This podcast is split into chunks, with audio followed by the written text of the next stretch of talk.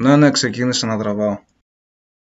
It's been a while γενικά, οπότε θέλω να κάνω μια καλή εισαγωγή. Δες. Πες μου την Red Bull. Mm-mm. Βασικά είναι το κλασικό Monster, γιατί να πιεις Red Bull, να, αφού μόνο Monster πίνει. Δεν ξέρω αν το έχεις παρατηρήσει, αλλά στα βίντεο τελευταία έχω μια ειδική εισαγωγή. Α, δεν το έχω προσέξει. Δεν έχω ανεβάσει ακόμα τα καλά. Μέχρι να βγει αυτό όμως θα τα έχω ανεβάσει, οπότε τι λέει, σας έλειψα. Εδώ είναι που λέτε Όχι! Αυτό είναι το ιντράκι. Αυτή είναι η εισαγωγή μου πλέον, ναι. Είναι τι λέει, σας έλειψα και προσπαθώ να βρω ένα σκασμό τρόπους για να απαντήσω όχι. Ωραίο. Οκ, όχι, μου αρέσει, μου αρέσει σαν ιντράκι. Είναι ωραίο. Συνεχίζουμε δυνατά Lakis Koulis Podcast επεισόδιο 11 και σήμερα είμαι πάρα πάρα πάρα πολύ χαρούμενος, κάτι που δεν συμβαίνει συχνά. Μετά από πολλά παρακάλια σχεδόν και λαϊκή απέτηση σχεδόν, Μμμ.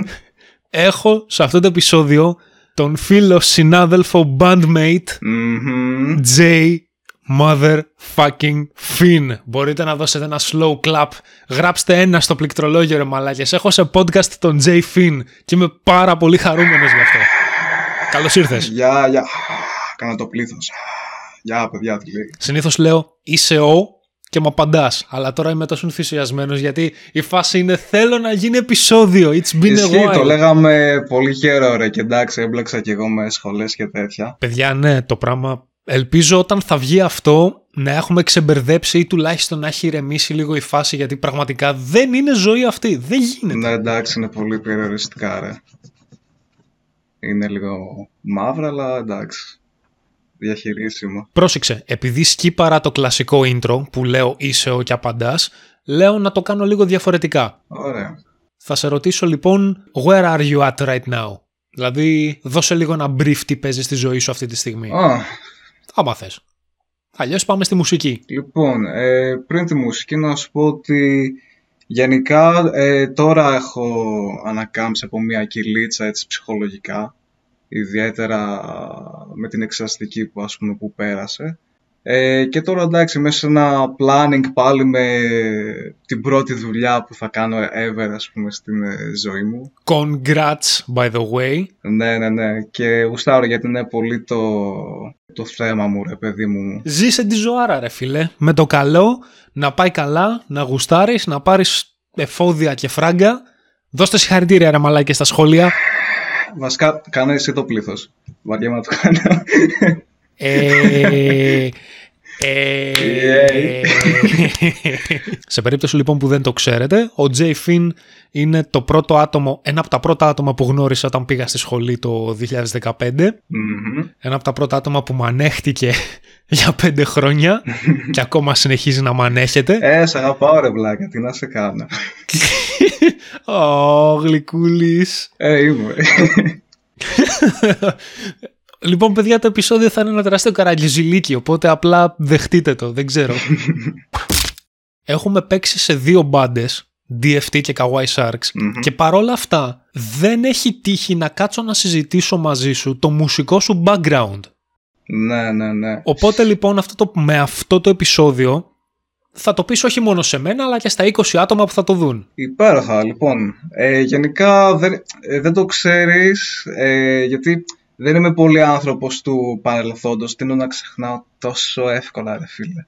Κοιτάω ε, πάρα πολύ με μελλοντικά ώρες-ώρες.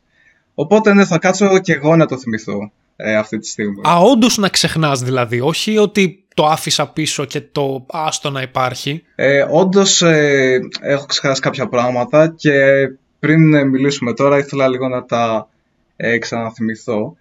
Βέβαια δεν θα σου πω πότε πάρα πολύ που έγιναν, θα σου πω μόνο γεγονότα. Ας αρχίσω λοιπόν. Ρε παιδί μου, τα basics σε φάση ότι πότε ήταν η πρώτη φορά που ασχολήθηκες με μουσική σε φάση όχι μόνο να ακούς αλλά να παίζεις κάποια σχήματά σου ίσως τέτοιου τύπου πράγματα δηλαδή σούπερ διαδικαστικά και άμα θες επεκτηνόμαστε και σε πιο deep μονοπάτια Alright, alright. παρένθεση sorry από όργανα λοιπόν ε, κιθάρα, Α, κιθάρα. vocals ή όχι; Ναι, κιθάρα, vocals. Ε, και τα λίγα drums που είχε ο Σαμπούκας. Αλλά πολύ μετά, πολύ μετά. Αυτό δεν είναι καν παρελθόν. Ωραία, ωραία, ωραία. Λοιπόν, όπως έλεγες για κιθάρα, λοιπόν, πρώτη φορά. Ναι, πρώτη φορά ε, είχα σχέση με την κιθάρα όταν ε, κατάλαβα ότι μια σκιά πίσω από την TV μου ήταν ένα μαύρο κουτί μιας κιθάρας. Wow. Ναι, έβγαλα όλα τα έπιπλα και έβαλα αυτό το κουτί στο χαλί. Το ανοίγω. Μια κιθάρα. Ηλεκτρική ή ακουστική; Ακουστική. Ηλεκτρική ήρθε πιο μετά. Και να σου πω την αλήθεια, ήταν, δεν ασχολήθηκα τότε. Άρχισα να ασχολούμαι με την κιθάρα πιο πολύ κλασική έτσι. Ε, γυμνάσιο φαντάσου γιατί άκουγα πιο πολύ μουσική τότε. Και έτυχε ρε παιδί μου ο ξάδερφός μου να έχει τελειώσει και ένα οδείο και να μου έδειξε την πρώτη κλίμακα στη ζωή μου που τώρα ξέρω ότι λέγεται... Μισό. ε, πεντατονική blues κλίμακα minor. Κά, κάτι τέτοιο. Pentatonic blues minor, OK. Okay. Ναι, οπότε ήξερα μόνο αυτή την κλίμακα ε, και άρχισα να μπορώ ε, τα χέρια μου τέλος πάντων να πηγαίνουν πάνω κάτω στην κιθάρα. Οπότε άρχισαν και τα τραγούδια που ακούω στο YouTube να φαίνονται στα χέρια μου και να τα ακούω. Άρα είσαι πολύ τύπος του στυλ το ακούς και παίζεις, δεν διαβάζεις μουσική δηλαδή. Ναι, γενικά ε, άμα είμαι σε κάτι που είμαι πολύ σκράπας, είμαι στην, στην έρευνα, τη βαριέμαι μαλάκα, οπότε είμαι σε φάση full παρατήρησης στο τι κάνω τώρα και έφτιαξα ε, δικούς μου κανόνες, το ότι αυτό λογικά ακούγεται ωραίο με αυτό. Και έκανα παρατήρηση των τραγουδιών ρε σε φάση. Άκουγα το ότι μαλάκα αυτό έχει διαφορετική αισθητική από αυτό. Ωραία, γιατί; Οπότε έκανα πάρα πολλά ερωτήματα γιατί, γιατί, γιατί μέχρι να τα απαντήσω και κάπως έφτασα πρακτικά σε ένα δικό μου στυλάκι το οποίο δεν έχει ούτε νότες ούτε τίποτα. Τέτοια φάση. ναι. Ε. Στυλάκι. Έτυχε να το βιώσω από πρώτο χέρι αυτό στις μπάντες. Kawaii Sharks. Και DFT. Και J Finn μόνος του. Δεν ξέρω. Δεν ξέρω. Είχες, είχες πρόβλημα με αυτό γιατί ξέρεις τι. Στην πρώτη μπάντα μου για παράδειγμα. Εκεί αυτή ήταν η ερώτηση. Ότι από ένας, μετά το γυμνάσιο έρχεται το Λύκειο φαντάζομαι και μετά έρθει η σχολή που εκεί ξέρουμε. Θα τα πιάσουμε. Ναι, ναι, ναι. Τι έγινε λοιπόν εκεί; Δώσε μια περιγραφή. Λοιπόν, στην ε, πρώτη μπάντα τέλος πάντων, μου σκάσε, δεν ξέρω, από φήμες που τριγενούσαν ότι έπαιζα καλά, μου είπε ο ένας φίλος μου, hey, θα γίνει ένα σχολικό live. Τζενάρης, Τζενάρη. Τέλεια. Το πρώτο μου live. Τι ωραία. Ναι, έτσι απλά ρε φίλε, ένα βράδυ κανονίστηκε. Τίποτα. Ε, και ναι, οπότε στις ε, πρόβες παίζαμε τα κομμάτια που ήταν και εντάξει, νομίζω με ξέρεις στον αυτοσχεδιασμό ότι δεν υπάρχει περίπτωση να μην κάνω κάτι διαφορετικό. Περίμενε, υπήρχαν ήδη γραμμένα κομμάτια όπου εσύ πήγες και πρόσθεσες κάτι δικό σου ή πήγατε απλά για τζαμάρισμα και βγάζατε ό,τι βγάζατε; Covers. Εγώ αυτό σχεδίαζα και απλά με έβλεπε ο drummer και ρε φίλε είχαμε μια επικοινωνία, τι να σου πω ρε, μπορεί να μην, ξε, να μην νότες, αλλά υπήρχε μια επικοινωνία σαν μια, λέω εγώ μια μαλακία και εσύ τη συμπληρώνεις. Αλλά μουσικά. Σε αυτό το σημείο μια παρένθεση ακόμα. Δεν έχεις κάνει μαθήματα με την έννοια του ωδείου ή δάσκαλο ή κάτι τέτοιο; Όχι, όχι τίποτα. Το μόνο ας πούμε ήταν ε, ο ξάδερφός μου που μου έδειξε κάποτε κάποιες κλίμακες και οτιδήποτε άλλο από παρατήρηση. Κλείνει η παρένθεση, συνεχίζουμε λοιπόν. Οπότε, ναι, μετά από αυτό το λαϊβάκι, ε, φτιάξαμε κάτι που λέγεται social drugs, ένα σχήμα, το οποίο πάλι ήταν από μια επικοινωνία σε φάση αυτός είπε το social, εγώ είπα το drugs. Οπότε είχα, είχαμε μια τέτοια ωραία επικοινωνία, φίλε. Τι ωραία, πω, πω. Ναι, μαλάκα και τότε άρχισα να, να ασχολούμαι με τη μουσική. Από στίχους ήμουνα ε, lead guitarist και lead στα φωνητικά, κάτι πολύ δύσκολο για εμένα. Βαρύ, βαρύ. Πολύ βαρύ. Για πρώτη φορά δηλαδή είναι αρκετή ευθύνη. Μαλάκα, ναι, δεν ήξερα που πάντα τέσσερα. Αλλά ακολουθούσαμε τα αυτιά μας, το στομάχι μας και το πώς νιώθαμε στις πρόβες.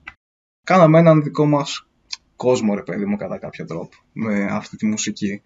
Και ε, έτυχε να ωραίο, αρέσει και, πολύ ωραίο. και έξω. Ξέρω, εγώ, για κάποιο λόγο αρέσει. Για πες, για πες για το live αυτό λοιπόν. Δηλαδή πότε ήταν αυτό θυμάσαι; Όχι ακριβώς χρονικά, να πεις ότι ξέρεις στην τρίτη λυκείου τέτοιο Ναι, τύπου. ήταν σίγουρα πρώτη λυκείου, γιατί θυμάμαι ότι ολόκληρο το συγκρότημα κράτησε από την πρώτη λυκείου έως περίπου τρίτη λυκείου, φαντάσου. Το λύκειο όλο. οκ. Ναι, ναι, ναι, μέχρι που σπάσαμε λόγω πανελλαδικές κλασικά. Ε, και μετά οτιδήποτε ξέρεις, ε, βρίσκαμε ευκαιρία ε, α, μέσω ενός οδείου που θα έκανε ούτως ή άλλως live να βάλει και εμάς, γιατί ήταν παιδιά της μπάντας μου από το οδείο. ναι, ναι. Οπότε έτσι γινόντουσαν τα live, φαντάζομαι. Είχαμε κάνει, όχι πολλά, μετρημένα στη μία παλάμη μου. Μπορεί και πέντε, μπορεί και λιγότερα. Στυλ έγιναν. Δηλαδή υπάρχουν στην ιστορία αυτά. Ναι ρε, και άμα είναι κάτι που μου έδωσε πολύ αυτοπεποίθηση μια φορά ήταν όταν ε, δεν βρίσκαμε πουθενά να κάνουμε πρόβες, είχαν κλείσει για κάποιο λόγο, κάναμε στο 2 την πρόβα, μας άνοιξε ένας δάσκαλος και παίζαμε. Αυτά είναι ρε μαλάκα, αυτά είναι. Δώσε χώρο στα παιδιά. Πω, έτσι, μπράβο σε αυτόν τον άνθρωπο πραγματικά. Ναι, ρε, πολύ εκτίμηση. Και μας άκουγε και έφυγε. Και είμαι σε φάση. Αχ, ε, μπορεί να μην του άρεσε. Ξέρω εγώ. Anyway, παίζουμε και μαλάκα κατέβασε όλους τους δασκάλους που υπήρχαν στο κτίριο για να μας ακούσουν. Και μαλάκα ένιωθα ότι. Δεν ξέρω, από, από εκεί ανέβηκε πολύ αυτοπεποίθηση μου για το πώς παίζω. Μα τι λες ρε μαλάκα. Πω πω. Τέλειο. Τέλειο. Δεν το πίστευα, ρε. Ήταν πολύ ωραία νύχτα. Εκεί ένιωσες φαντάζομαι εδώ είμαστε σε φάση ΝΑΤΟ. Εδώ κά- ε, κάτι έχουμε εδώ. Ναι, ήταν ένα αίσθημα ρε φίλε και με τα παιδιά και όλος μαλάκα λέγαμε θα αλλάξουμε τον κόσμο και είχαμε μια πάρα πολύ α, ενέργεια που απλά θέλαμε να τη βγάλουμε κάπως. Μια απίστευτη Ε, κάβλα. προφανώς ρε φίλε, λυκειόπαιδα που βαράτε ντρουγκουντρούγκια. Δηλαδή, Αυτό, ναι. τι είπα ρε μαλάκα. Τρουκουντρούγκια. Μπαμπανιό, ε, μπαμπινιώτη, πρόσεχε. Νέες λέξεις. Για να σου πάω, να σου κάνω μια μετάβαση προς Σύρο. Πριν γνωρίσω εσένα, επειδή δεν ήξερα να γράφω μουσική, άρχισα να ηχογραφώ στο κινητό. Ε, όλοι το κάνουμε αυτό από ένα σημείο και μετά. Δηλαδή, Μμ. θες να κρατήσεις ε, ένα αρχείο εντός εισαγωγικών από τις ιδέες σου. Φαντάζομαι αυτό έκανες, γιατί ξέρω σαν κιθαρίστας και εγώ νέος εκείνη την περίοδο ότι το έκανα κι εγώ. Ε, το κάνω και ακόμα το κάνω αυτό εδώ και πέντε χρόνια και έχω μαζέψει μια τεράστια βιβλιοθήκη από ρηφάκια. Είναι χρησιμότατο, δηλαδή ποτέ δεν ξέρεις, κάποια στιγμή θα το ακούσεις και θα είσαι σε φάση «Ωχ, έχω και αυτό, ξέρω εγώ». Ναι ρε και βλέπεις την εξέλιξη. Είναι πώς είναι κάτι βίντεο ρε που τραβάνε κάποιοι τον εαυτό τους μέρα παραμέρα και α, βλέπουν ότι αλλάζουν σταδιακά ενώ δεν το καταλαβαίνεις κάθε μέρα. Αλλά όταν το βλέπεις μόνο το καταλαβαίνεις. Ε, κάπως έτσι ένιωσα και εγώ με το πώς παίζω. Και τι εξέλιξη είδες; Είχα άλλες επιρροές ανά τα χρόνια. Πότε άκουγα περισσότερο stoner, πότε και new metal ας πούμε, ε, πότε πιο rock. Οπότε ε, ένιωθα ότι αυτό είναι, πήγα από rock πιο metal, από metal πιο bla bla bla ξέρω εγώ. Και εντάξει τώρα που αρχίζω και μπαίνω πιο πολύ στη θεωρία, τώρα ερευνώ, γιατί δεν μπορούσα να εξελιχθώ άλλο στο κουτί μου, Παρατηρώ ρε παιδί μου ότι έχω εξελίξει τις τεχνικές μου σε διάφορες ε, κλίμακες ανά τα χρόνια από κάτι που υπέθετα, δηλαδή πήγαινα full με υποθέσεις, αλλά πλάκα πλάκα εκεί που, δηλαδή ακούω το Lemon Pie ρε παιδί μου, αυτό που, το άλμπουμ που κάναμε. Πρώτος δίσκος Kawaii Sharks 2017, παιδιά. Ναι, και προσπαθώ να καταλάβω κάποια πράγματα ακούγονταν πάρα πολύ ωραία και προσπαθούσα να καταλάβω γιατί. Και είναι ρε φίλε, όντως ε, στις κλίμακες πάρα πολλά πράγματα εκεί μέσα που παίζουν και συνδυάζονται και τώρα αρχίζω να το καταλαβαίνω. Εκεί καταλαβαίνω λίγο το πόσο εξελίχθηκα μέσω της θεωρίας. Πριν λοιπόν αρχίσουμε να γλύφουμε ο ένας τον κόλλο του άλλου, κάνε μια αναφορά στα influences σου. Δηλαδή, από τότε που ξεκίνησες να ακούς μέχρι και τώρα, όπως περιγράφεις εξέλιξη στα riff, περιέγραψε και το, την εξέλιξη του γούστου σου στη μουσική. Δηλαδή, σε φάση, ξέρεις, από τα κύρια είδη που σ' αρέσουν και αγαπάς, ρε παιδί μου, μέχρι αυτά που λες ότι γιατί το ακούω αυτό, ξέρω εγώ. Ό,τι θες. fucking Jack White. Αυτός ο άνθρωπος με έχει επηρεάσει τρελά. Ε, είναι και αυτό που προσπαθώ να πετύχω βασικά, γιατί χρησιμοποιεί πάρα πολύ έτσι, ωραίους επιθετικούς ήχους, λες και ακούγονται από χαλασμένο ραδιόφωνο, αλλά είναι ωραίο. Ναι, έχει, έχει μια αισθητική δική του, δηλαδή. Ναι ρε, και γιατί σε πάει από κάτι πάρα πολύ βάρη σε κάτι πάρα πολύ ψηλό σαν ήχο και γουστάρω τέτοιες μεταβάσεις. Δυναμικές στα, στη μουσική του. Ναι, γουστάρω γενικά διακριτά στυλ. Οκ. Okay. Νιώθω ότι αυτός είναι αυτός, γιατί βλέπω πολλά, ας πούμε... Ακούω διάφορα τραγούδια από διάφορες μπάντες που μπορεί να είναι ωραία ρε παιδί μου, αλλά να μην ξεχωρίζουν, να μην έχουν κάτι διακριτικό. Είναι ωραίο, αλλά ε, όχι διακριτό, δεν ξέρω τι να Οπότε λοιπόν το κύριο άτομο, ο κύριος μουσικός, sorry, ε, Jack White λοιπόν η κύρια επιρροή σου. Jack White, μετά σίγουρα ας πούμε ε, System of a Down, Metallica, ε, Rage Against the Machine, ε, Three Days Grace, ε, γουστάρα πάρα πολύ. Bullet for my Valentine. Mm. Ναι, σε αυτούς συγκεκριμένα αχ, δεν μου άρεσε πάρα πολύ το ότι ήταν πολύ κλαμμένοι ρε παιδί μου σε πολλά lyrics αλλά είχαν απίστευτες κιθάρες όμως. Εμένα αυτό με ένοιαζε, να ακούω ωραία κιθάρα. Και αυτό κυνηγάς από ό,τι κατάλαβα σαν μουσικός. Guitar driven ήχο. Ναι, σίγουρα, σίγουρα. Γιατί μου ανέφερες κάποια ονόματα που είναι χαρακτηριστικός, που είναι χαρακτηριστικός, sorry, ο, ο ήχος κιθάρας. Δηλαδή, εντάξει, μετάλλικα προφανώς ε, Hammett και Hetfield, System of a Down που είναι αυτή η γκρουβιά η με, με τα καθαρά τα περίεργα. Εντάξει, Jack White που είναι Jack White.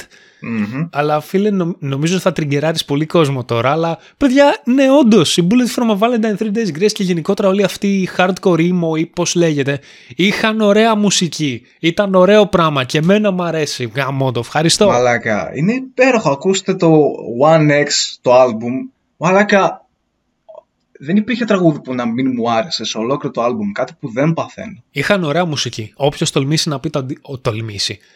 Όποιος λέει το αντίθετο, πιστεύω ότι είναι απλά προκατηλημένος σε φάση Α, είμαι ο κλαψομούνιδης σε αυτά. Ναι, και new metal έτσι είναι. Κοίτα και λίγο περισσότερο από το τι λένε. Υπάρχουν άλλοι τρεις, τέσσερις στο συγκρότημα που παίζουν μουσική. Μην τους μηδενίζεις έτσι απλά. Ισχύει αυτό, ναι. Οκ, okay, αλλά είσαι αρκετά diverse. Δηλαδή, αν έπρεπε να αναφέρεις genres γενικά, όχι συγκροτήματα, τι θα ανέφερες σαν επιρροές; Ξέρω ας πούμε ότι γουστάρεις stoner, stoner rock, ναι. που να ντουμίζει ίσως και λίγο. Ναι, ε, και metal stoner φάση. Hard rock, ξέρω εγώ. Ε, blues. Άκουγα full ε, blues γιατί από blues κλίμακες ξεκίνησα και επειδή δεν ήξερα άλλες κλίμακες Ακόμα και όταν έπαιζα metal, το έκανα με blues κλίμακες κατά κάποιο τρόπο. ναι, δεν είχα ιδέα, ρε φίλε, πώς αλλιώς να τις παίξω. Απλά ακουγόταν ωραίο και κάτι που το ξανάκουσα είναι από τους Disturbed ένα τραγούδι που λέγεται Wicked, νομίζω. Όχι, Striking, Striking λέγεται. Οπότε πας ρε φίλε, παίζει, νομίζω τώρα, αλλά μου φάνηκε πάρα πολύ ότι έπαιζες σε αυτές τις κλίμακες ενώ είναι ένα πάρα πολύ heavy κομμάτι και είμαι σε φάση πόσο γαμάτο. Οπότε λέω, αχά, γίνεται. Και όπως και είναι. Υπάρχουν κάποια από αυτά τα τραγούδια που σε κάνουν να αντιλαμβάνεσαι ότι δεν υπάρχουν κανόνες στη μουσική. Υπάρχει προσωπικότητα του καλλιτέχνη. Και είναι φοβερό αυτό γιατί νομίζω ότι σηκώνει τις κουρτίνες της δημιουργικότητας in a weird way. Ξέρεις με την έννοια ότι πώς εγώ ας πούμε ξεκίνησα να ακούω new metal που έλεγα ότι α, μου αρέσει ας πούμε η γκρουβια στη hip hop και το flow μου αρέσει όμως και η δύναμη και επιθετικότητα από τα φυσικά όργανα στη metal. Υπάρχει κάτι που να τα μπλέξει αυτά τα δύο. Oh, new metal. Ε, βέβαια. Ναι, ναι, ναι, ναι. Κάπως έτσι. Δηλαδή από τη, στιγμή, από τη στιγμή που σου έρθει αυτή η επιφύτηση εντός εισαγωγικών ότι είναι δημιουργία η μουσική, δεν έχει κανόνες, είναι απλά παίζεις για να εκφραστείς. Ναι ρε με τρελαίνει όταν ε, πράγματα από διαφορετικούς τομείς να έχουν κάποια δημιουργική σύνδεση άμα έχεις και τη φαντασία και βγαίνει κάτι wow. Άρα θεωρείς τον εαυτό σου δημιουργικό κιθαρίστα με την έννοια ότι θες να κάνεις κάτι όχι απαραίτητα ανατρεπτικό αλλά κάτι που να αρέσει πρώτα απ' όλα σε σένα, αυτό που ακούς, Μμμ. να σε εκφράζει, φαντάζομαι, Ναι. Αλλά και να έχει και λίγο αυτή την περιεργήλα τύπου J. Finn, ας πούμε. Θέλω να είναι διακριτός ο κόσμος ε, που φτιάχνω. Δεν θέλω να είναι κάτι που να είναι ωραίο. Ε, θέλω, πώς να το πω, να κάνω μια διαδραστική μουσική. Με ποια έννοια. Παθη, παθητικά όμως διαστρική. Ε, δια- ε, Διαδραστική. διαδραστική, thanks. Ε, θέλω κάτι που ακούς να, να μπορεί να σε ταξιδεύει σε διάφορα ε, μέρη με κάποιο τρόπο. Κάτι το οποίο θα πιάνει το αυτί σου και θα σου λέει αυτό είναι ενδιαφέρον. Ε, μου προκαλεί συναισθήματα. Με κάνει, μου κάνει το σώμα να κουνιέται. Με κάνει να νιώθω τι θα γίνει τώρα. Σε πήγα από κάποια μονοπάτια που είμαστε χεράκι χεράκι, αλλά θέλω να σου δείξω και, έναν, και κάτι που δεν έχεις ξαναδεί. Αυτό είναι κάτι που προσπαθώ. Και να μην είναι αποθητικό, να είναι σε φάση περιπετειώδες. Δεν ξέρω, δεν το έχω φιλοσοφήσει ακόμα πάρα πολύ. Ε, πρώτη φορά δεν λέω. Αλλά σαν πρώτη φορά αυτό θα έλεγα. Το έχεις αναλάβει μόνος σου το επεισόδιο. Εγώ απλά κάθομαι πίσω και πίνω το μονστεράκι. ε, ρε φίλε, εντάξει, είναι, είναι ένας J. Finn που δεν είχα δει Μμμ. όσο, όσο έτρεχε η φάση Kawaii Sharks. Ε, και εδώ σε αυτό το σημείο μάλλον και χρονικά και στο timeline νομίζω πως ήρθε η ώρα για το αναπόφευκτο κολογλύψιμο. Oh yes. I'm ready. Βάλε με στο μυαλό του Philips. By the way, παιδιά το λένε Φίλιππο το παλιγάρι. Philips, Ναι, όχι ναι, ναι. τηλεόραση, με φύ και ένα λάμδα. ναι, μου πήρε λίγο καιρό μέχρι να το μάθω κι εγώ τότε. Ώρα να μπούμε στο μυαλό του Philips ή J. Finn, όπως θέλετε, όταν πήγε στη Σύρο. Μμμ. Οπότε θα κάνουμε λίγο ένα brief τέτοιο. Όπου ερχόμαστε λοιπόν στο 2015 που υποψιάζουμε ότι μετά τις Πανελλήνιες τις δικές σου αναπόφευκτα έσπασε το σχήμα που είχατε στο, στο Λύκειο. Ναι. Δεν έσπασε όμως με πικρία ή κακία ή κάτι τέτοιο. Ήταν κάτι που απλά συνέβη και είστε σε φάση «ΟΚ, αυτό». Δηλαδή δεν υπήρχε κάποιο συμβάν ή περιστατικό. Θέλω να πω Ναι, εντάξει, είχαμε ώρες ώρες και κάτι δικά μας, αλλά εντάξει, μετά ε, η φάση έσπασε γιατί πηγαίναμε σε άλλους δρόμους ακαδημαϊκά. Οπότε λοιπόν ο δικός σου δρόμος έβγαλε σε ένα νησί στο κέντρο των Κυκλάδων και του Αιγαίου που λέγεται Σύρος. Τα έχεις ξανα... Νιώθω... Ξέρεις είναι πολύ περίεργο γιατί σε έχω ρωτήσει και στο, και στο DVD τώρα οπότε είμαι σε φάση από τα ίδια πράγματα θα Οκ, ρωτάω. ξέρεις τι, ε, ώρες ώρες μπορούμε να λέμε τα ίδια, με διαφορετικά λόγια και να είναι πάλι μια διαφορετική εμπειρία παρόλο που λέμε τα ίδια. Σύμφωνοι. Οπότε θες να σου πω μουσικά, ας πούμε, τη φάση μου. Καλά, προφανώς από ό,τι καταλαβαίνω, δεν θα σκεφτόσουν την μουσική αν δεν είχες καλύψει τα υπόλοιπα. Υποψιάζομαι ότι πέρασε λίγος καιρός, κανένας μήνας, δύο ή και τρεις, δεν ξέρω, μέχρι ας πούμε να βολευτεί στο σπίτι, να δεις τη σχολή, να δεις τα πράγματα και τότε ξέρεις που θα είσαι λίγο πιο κατασταλαγμένος στα πρακτικά. Ναι, ναι, ναι, σίγουρα. Οπότε θα το πιάσουμε από εκεί. Ότι έχεις έρθει, έχεις τακτοποιηθεί και αρχίζεις τώρα τα λίγο πιο σημαντικά. Α πούμε, φιλίες και ξέρω εγώ, music. Χτύπα. Alright, κομπλέ. Ναι, κάπως έτσι είναι. Ε, οι πρώτοι μήνες τώρα δεν θυμάμαι πόσοι. Ήταν ρε παιδί μου στο εντάξει, ε, να βρω τους ρυθμούς μου στο νησί γιατί πρώτη φορά έμεινα τόσο καιρό μόνος, ξέρω εγώ, και να πάω λίγο τη ζωή στα χέρια μου να το πω έτσι. Μμμ. Ναι, ναι, ναι. Στο, να, στο να κάνω μια νέα αρχή ας πούμε, με τα πάντα διαφορετικά. Pretty much. Ισχύει. Ναι, αφού βρήκα τους ε, ρυθμούς μου μετά από διάφορες παρέες, ας πούμε ο Τιμόθεος για παράδειγμα ήταν η πρώτη μου παρέα. Γεια σου φίλε. Γεια! Θα σου στείλουμε το επεισόδιο όταν βγει. Ναι, πολύ καλό παιδί. Ναι, αυτός ε, ράπαρε και εντάξει, έπαιζα και εγώ την κιθάριτσα, οπότε γουστάραμε να βγάλουμε κάτι και να είμαστε έξω. Οπότε αυτό φτιάχναμε κομμάτια τα οποία δεν βάζαμε όνομα, λέγαμε θες να παίξουμε με το 1 και μετά το 3 και μετά το 7. Θυμάσαι ποιο είναι το 7? Όχι, δεν πειράζει. Θα το φτιάξουμε πάλι. Ήταν κάπως έτσι. Πω, πω, Ε, το θυμάμαι, το θυμά, τη θυμάμαι. Ήταν, ήταν, ήταν πολύ ωραία φάση τότε, ήταν εξαιρετικό. Ναι, ρε, και είχα ακόμα μακριά μαλλιά ε, τότε. Οπότε να σου πω μια πολύ μικρή ιστοριούλα. Ε, παίζαμε που είναι η, α- η αγορά στην, ε, στη Σύρο. Για να δώσουμε λίγο γεωγραφικό context, ο βασικός εμπορικός δρόμος, που δεν είναι καν δρόμος στην ουσία, είναι ένα πλακόστρωτο, ε, είναι η λεγόμενη αγορά. Οπότε λοιπόν καθόσασταν εκεί. Ναι, καθόμασταν εκεί και ήταν χειμώνας. Και για κάποιο λόγο, ρε φίλε, παίζαμε σε ένα στενάκι το οποίο ίσα ίσα που περνούσε κάμια ψυχή. Ήμασταν με γάντια που είχαν τρύπες για τα δάχτυλα και έβλεπες και ένα τιμόθεο να ραπάρει με κάτι χνότα, ξέρω εγώ, και εγώ να είμαι σε φάση να παίζω κιθάρα και να μου έχουν γίνει τα δάχτυλα σκελετή Ναι, και να περνάει μια γιαγιά να μας δίνει ένα δίευρο και να μας λέει «Ε, ρε παιδί μου, παίζετε πολύ ωραία, αλλά πήγαινε την κοπέλα σου σε ένα, σε ένα σπίτι να... θα κρυώσει». Ρε, είχα τόσο μακριά μαλλιά. Α,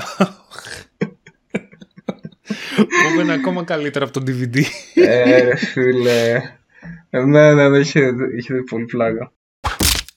Εγώ έψαχνα γενικά παιδιά, συζητούσα από εδώ και από εκεί πέρα για drummer, ηθικά, που άφαντος. Υπήρχαν κάποια, αλλά ήταν πολύ στην, στην μπούτσα, δεν ξέρω, δεν ξέρω, ήταν πολύ αλλού δεν τους έβρισκα τόσο. Ε, και μετά, δεν ξέρω ρε, είναι μια μέρα που περπατούσα ε, στο κέντρο ε, της Ερμούπολης και βλέπω μια περίεργη φιγούρα εσένα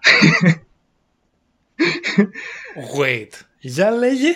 Μαλάκα δεν θυμάμαι νομίζω φορούσες μια κίτρινη μπλούζα και κάτι και διάφορα ρε πάνω σου μαλάκα μου φάνηκε το πιο γαμάτο άτομο που έχω γνωρίσει ας πούμε ε, σε εκείνη τη Κίτρινη φάση. μπλούζα. Ναι, ξέρω ποια λες μάλλον. Ε, και προφανώς τα γνωστά μου φαρδιά παντελόνια αυτά. Ναι, ναι, ναι. Και εντάξει, άμα θυμάσαι, εντάξει, πάγαμε πα- πλάκα σε Honda Center και τέτοια.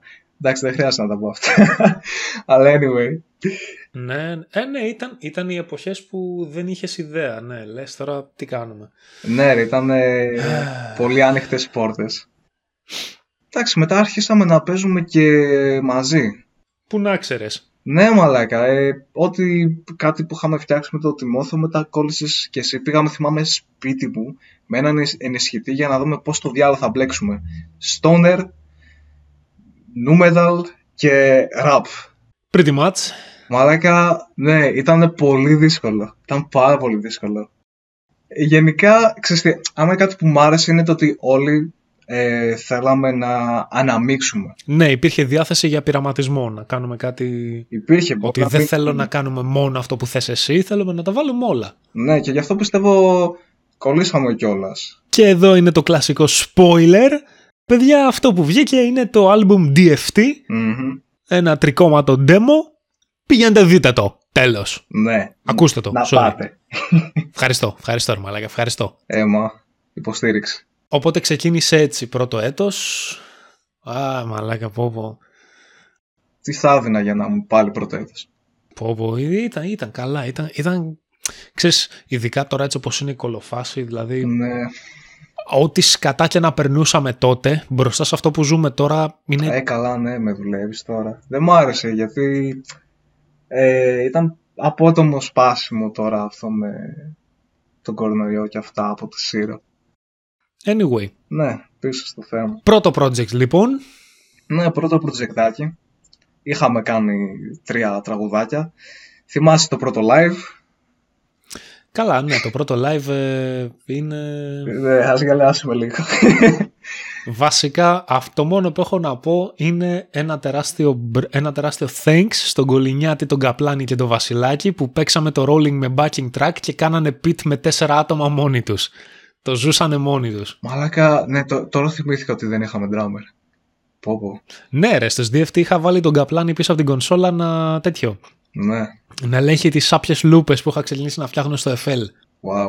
Οπότε αυτή τη στιγμή ο Τιμόθεος βρίσκεται στην Πάτρα πάει να τελειώσει αρχιτέκτον μηχανικός μαλάκα Τέλειο. και έχει κάνει και ούκο λίγα hip hop προτζεκτάκια. Θα τα βάλουμε στην περιγραφή εννοείται. Ναι, ναι, κάτι, κάτι μου έδειχνε καιρούς που κατέβαινα πάτρα. Έχει, κα- έχει κάνει κάποια features, υπάρχουν στο YouTube αυτή τη στιγμή, και τα οποία είναι όχι απλά decent, είναι φοβερά. Από τις ρήμες που έγραφε τότε δηλαδή έχει εξελιχθεί πάρα πολύ. Και είμαι σε φάση που πω, μαλάκα, θα ήθελα, θα ήθελα δηλαδή να τον έβλεπα να πηγαίνει κάπου. Μαλάκα, ναι, ρε, εσύ, δεν ξέρω. τον έβλεπα τον Τιμόφερο, μαλάκα. Ήταν και νομίζω μακάρι να είναι για ακόμα τώρα ε, πολύ καυλωμένος να, να εκφράσει αυτά που περνάει. Τότε που τον έβλεπα να γράφει και να τα λέει, για μένα ένιωθα ότι πάει κάπου αυτό που κάνει. Είναι, είναι ενέργεια. Νομίζω το καταλάβαινες κι εσύ. Είχε πράγματα να πει, αλλά δεν είχε να τα πει απλώς για να τα πει. Ήθελε να αλλάξει τον κόσμο, ρε παιδί μου. Ήθελε να δει κάτι. Δηλαδή το τραγούδι θέλω να δω μια αλλαγή. Ναι, ναι, ναι, ναι. Μακάρι να τη δει. Δυστυχώς πάσαμε. Αυτό επειδή τώρα είναι αρχιτέκτονας Πάτρα. Οπότε μετά μείναμε εμείς οι δύο. Ε, τώρα από εδώ και πέρα, ό,τι και να πω, δε... από εδώ και πέρα είναι ό,τι καλύτερο έχω κάνει με τα καλύτερα άτομα που έτυχε να συναντήσω εκείνη την περίοδο. Οπότε απλά θα σε αφήσω να παίξεις εσύ μπάλα, να πεις τις δικές σου σκέψεις, γιατί σε τελική εσύ συνεντευξιάζεσαι. Εγώ θα τα πω όταν με ρωτήσουν. Ω, oh, τρελός. Οκ, okay, κομπλέ Οπότε ναι, μείναμε, μείναμε εγώ και εσύ. Αυτό δεν ξέρω, ήταν δύσκολο να βρούμε και άλλα άτομα, θυμάμαι. Γουστάραμε ακόμα να παίζουμε μουσική. Και εσύ έγραφες εννοείται και στο FL, μπορούσες να γράψεις μπίτια και αυτά, οπότε θυμάμαι ερχόμουν ένα σπίτι σου και παίζαμε από πάνω. Και ώρες ώρες ρε φίλε, δεν ξέρω, είχαμε κάτι εμπνεύσεις. Ε, δεν ξέρω αν μπήκαν και ποτέ σε κομμάτια, εντάξει ναι, τα περισσότερα μπήκανε. Αλλά εγώ στερα πάρα πολύ να τζαμάρω μαζί σου ρε είναι αυτή η επικοινωνία που είχα κάποτε και με έναν ε, drummer, απλά σε κιθαρίστα ας πούμε. Βασικά κιθαρίστα και με το παραπάνω, κιθαρίστα AKA, όχι AKA, slash και vocalist slash και drummer στο FL. Οπότε ε, έκανες πάρα πολλές δουλειές ρε. Ναι, ήταν, ήταν βαρύ. Ήταν βαρύ και σε έβλεπα πάρα πολύ που δούλευες και ε, εγώ από δίπλα ας πούμε να δίνω βίντεο. Α, εσύ μιλάς για τις ηχογραφήσεις ή για το jam session, γιατί... Α, ε, μπορεί να τα, να τα συνδέω. Όχι, καταλαβαίνω τι λες, γιατί πραγματικά περάσαμε ώρες πάνω σε αυτό το ρημαδιασμένο το λάπτοπ προσπαθώντας να βγάλουμε τραγούδια. Ήταν, δηλαδή, αμέτρητες ώρες. Αμέτρητες. Ναι ρε, και εγώ τώρα αυτό το θυμήθηκα γιατί ε, θυμάμαι όταν αρχίζαμε να βγάζουμε τα πρώτα κομμάτια. Τέλος 16, αρχές 17 εκεί. Ναι, ναι, ναι. J-Fin είχαμε βγάλει πρώτα και... Ποια άλλα, Dance in the Beat, όχι, δεν θυμάμαι. Slow, motion, J-Fin και Dance in the Beat. αυτά, αυτή την τριάδα είχαμε.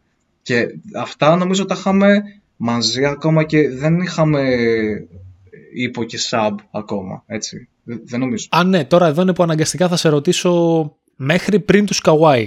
Mm-hmm. Είχες ηχογραφήσει ποτέ; Ε, καμία σχέση με αυτό που κάναμε εγώ και εσύ, εννοείται. Ούτε καν, ούτε καν. Δεν ήταν ηχογράφηση αυτό. Ήταν με, τώρα σου λέω με το πρώτο συγκρότημα έτσι, που είχα, τα social drugs. Ήταν νομίζω ηχογράφηση από live. Δεν καθίσαμε να, να ηχογραφήσουμε τα κομμάτια για να τα ακούσουμε από ένα δίσκο ή κάτι τέτοιο καμία σχέση με αυτό που κάναμε. Να πούμε ένα τεράστιο γεια και να δώσουμε την αγάπη μας εδώ πέρα στον Σαμπούκα και τον Ήπο. Γεια σας παιδιά, να είστε καλά. να παρτάρετε και να τα πίνετε. ναι, αμήν, αμήν, μαλάκα, αμήν. Ε, έτσι ήταν τα ωραία. Και, ναι, και, και ταυτόχρονα να δώσουμε και τα αντίστοιχα credits γιατί εντάξει, εγώ και εσύ μπορεί να γράψαμε μουσική, αλλά τα live, πέντε live δεν έχει τα κάναμε με αυτούς. Ε, ναι και είχαν να προσφέρουν και αυτοί κάτι επιπλέον. Δηλαδή, ήμασταν αυτό, ήμασταν τέσσερα παιδιά που θέλαμε να κάνουμε ένα show. Βασικά πέντε live, εντάξει δεν είναι ότι έχουμε κάνει πολλά, αλλά στα αυτά τα πέντε live πάντα υπήρχε κάποιο σημείο που κάναμε λίγο καραγκιόζηλίκι, γιατί δεν μας ενδιέφερε να το πάρουμε σοβαρά με την έννοια κοιτάξτε πόσο serious είμαστε, κοιτάξτε το έχουμε. Όχι, το, το πιο γαμάτο στοιχείο που είχαμε είναι το ότι το κάνουμε για την ε, πλάκα Επίσης βαριόμαστε τόσο πολύ οπότε έχουμε κάτι να κάνουμε. Και για κάποιο λόγο το κοινό της Σύρου, το φοιτηταριό, ταυτίστηκε με αυτό το σχήμα. Ταυτίστηκε, εντάξει, βαριά λέξη, μην το πάρουμε και πάνω μας εντελώς. Απλά Ναι. υπήρχε, υπάρχει κόσμος που έχει καλές αναμνήσεις από τα live. Ας πούμε ο Στάθης που πήγε να πεθάνει στο τελευταίο. Πω μαλάκα. Γεια σου Στάθη, συγγνώμη που δεν σταμάτησα το live, ήμουν πολύ ηλίθιος. Υπάρχει βίντεο από αυτό μαλάκα, τον βλέπεις να σκάει το κεφάλι του πάσα καρπούζι Μαλάκα, κάτω. έκανα και εγώ γούρλασα, είμαι σε φάση ε, να πετάξω την κιθάρια, να πάω να τα πιάσω. ναι. Δεν θα σταματήσω να το λέω ρε φίλε. Αυτή η γαμομπάντα με έκανε να πιστέψω έστω και λίγο στη μαγεία ή κάτι τέτοιο. Υπήρχε κάτι ωραίο, δηλαδή αν έχεις ένα ολόκληρο κοινό, μια ολόκληρη ταράτσα ας πούμε το, Μμμ. του πανεπιστημίου ή ένα ολόκληρο αμφιθέατρο να χτυπιέται με την κρουβιά σου κάτι κάνεις καλά μάλλον. Δεν παίζει δηλαδή. ναι, και να είναι κάτι ρε φίλε που να μην είναι για αυτούς. Έτυχε να έρθουν άτομα τα οποία γούσταναν αυτό που ε, παίζουμε. Δηλαδή καταρχάς γουστάραμε εμείς, κουνιόμασταν εμείς Ήταν φοβερό. και ναι. το δωράκι ήταν το ότι κουνιόταν και οι άλλοι και hell yeah. Πολύ ωραίο δωράκι. Λοιπόν, θα σε πάω στο τελευταίο part που αφορά τους Kawaii συγκεκριμένα, γιατί εκεί φάγαμε το μεγαλύτερο μας... ε, εκεί δώσαμε το περισσότερο effort, sorry. Ε, πέντε lives. Ας πούμε, θέλω Μμμ. να μου πεις το πιο παλαβό πράγμα σε κάθε live. Δηλαδή το πιο... ή το πιο... το μεγαλύτερο highlight από κάθε live. Λοιπόν, πρώτο live ever. Ε, ταράτσα, καλοκαίρι 17. Δεν θυμάμαι άμα ήμουν ξυπόλυτος. Αυτό ήταν, αυτό ήταν που φορούσε στο σκούφο. Αυτό ήταν πω, Ναι, ναι. πω, πω, μαλάκα. Ήταν αυτό που δεν, είχες καν πετα... δεν είχαμε καν πετάλια τότε. Ήσουν απλά με ένα. Είχες τον... dis- Όχι, ούτε καν... δεν είχες καν distortion. Είχε... Είπες fuck it, κουμπώνω κατευθείαν. Πω μαλάκα, ό,τι να είναι. Δηλαδή κάποια parts που ήταν clean, δηλαδή το slow motion και το under, τα παίζαμε distorted. Α, και μπορεί να έκανα τύπο mute ε, την κιθάρα ή να κατέβαζα με το volume και έπαιζες. τέτοια. Ναι, ναι, ναι, ναι. Αχα. Αυτό φίλε είναι ικανός μουσικός. Δηλαδή να ξέρεις να προσαρμόζεσαι στην κατάσταση. Ε, ναι, κάπως με κάποιο τρόπο πρέπει να βγουν κάποια πράγματα, ρε, δεν γίνεται. Περίεργος ήταν, είχε κόσμο. Είχε κόσμο το πρώτο live ρε μαλάκα δηλαδή. ναι, τώρα που το θυμάμαι. Πες το highlight σου και μετά θα πω εγώ και το δικό μου, ξέρω εγώ. Highlights. μμμ. προετοιμασία, performance, το aftermath. Δηλαδή από αυτά τα τρία, ας πούμε, ποιο είναι το highlight; Σε όλη αυτή τη διαδικασία. Από τη στιγμή που εμφανιστήκαμε για soundcheck, ξέρω εγώ, μέχρι τη στιγμή που παίξαμε και μετά. Που ήδη, ήδη από τα soundchecks, ρε φίλε, ε, χορπηδούσα στο ένα μου ποδαράκι. Σε φάση ήμουνα full excited για το τι θα παίζαμε, γιατί ήξερα ότι κάναμε κάτι ωραίο, ας πούμε. Τώρα highlights, δεν θυμάμαι πάρα πολύ το πρώτο live, αλλά γούσταρα, ρε παιδί μου, όταν, ε, όταν ε, έμπαιναν ε, τα σόλο και αυτά, ε, ένιωθα ότι κουβαλούσα κόσμο στις ε, χορδές, πόναγαν. Γιατί ήμουνα, ήμουνα πολύ αγχωμένος κιόλας, γιατί ήθελα να σκύλει κάποια πράγματα και ήθελα να χορέψω ταυτόχρονα και μα ήταν τόσο δύσκολο. Dance in the pit, ναι. Ναι, κάπως έτσι. Από, από εσάς έβλεπα, καταρχάς, γουστάρω όταν ε, μπαίνεις ε, στο, στο zone σου, ρε παιδί μου, όταν ε, τραγουδάς. Ε, γιατί βλέπω να, να, να εκφράζεσαι εκείνη τη στιγμή. Ναι, βασικά νομίζω... Να σου το πω πιο απλά, ρε παιδί μου, από το, το live αυτό, τι είναι το νούμερο ένα πράγμα; Δηλαδή, όταν σου λέω πρώτο live Kawaii Sharx, ποιο είναι το πρώτο πράγμα που θυμάσαι; Μμ, οκ. Δηλαδή, η πρώτη εικόνα που σου έρχεται στο μυαλό ή το πρώτο αίσθημα που σου έρχεται στο μυαλό; Κόσμος, ε, Άγχος, που είπες και πριν. άγχος, φώτα ώρες ώρες από εδώ και από εκεί. Μαλάκα, ιδιαίτερα, δεν ξέρω, ένιωθα πάρα πολύ περίεργα το χρόνο να περνάει όταν... Ναι, πραγματικά. Είχαμε ένα set το οποίο ήταν 40 plus λεπτά και ήταν λες και πέρασαν 10, ξέρω εγώ. Μαλάκα, ναι, δεν ξέρω, όταν έπαιζα το solo δεν ένιωθα ότι με έβλεπα από τα μάτια μου. Ήταν λες και με έβλεπα από πάνω από το κεφάλι μου ή γύρω γύρω. Δεν ξέρω ρε μαλάκα. Ναι, ναι. Όταν κουβαλάς κάτι εκείνη τη στιγμή Ναι, είσαι εσύ το επίκεντρο εκείνη τη στιγμή. Ναι, είναι, είναι φοβερό. Ναι, νιώθεις, λες και δεν βλέπεις μόνο από τα δικά σου μάτια, αλλά έχεις και μια περιθωριακή όραση, δεν ξέρω, μήπως είναι το vibe που σε βλέπουν Mm. όλοι και σκέφτεσαι, να το πω υποσυνείδητα τώρα, το πώς φαίνεσαι, κάτι τέτοιο.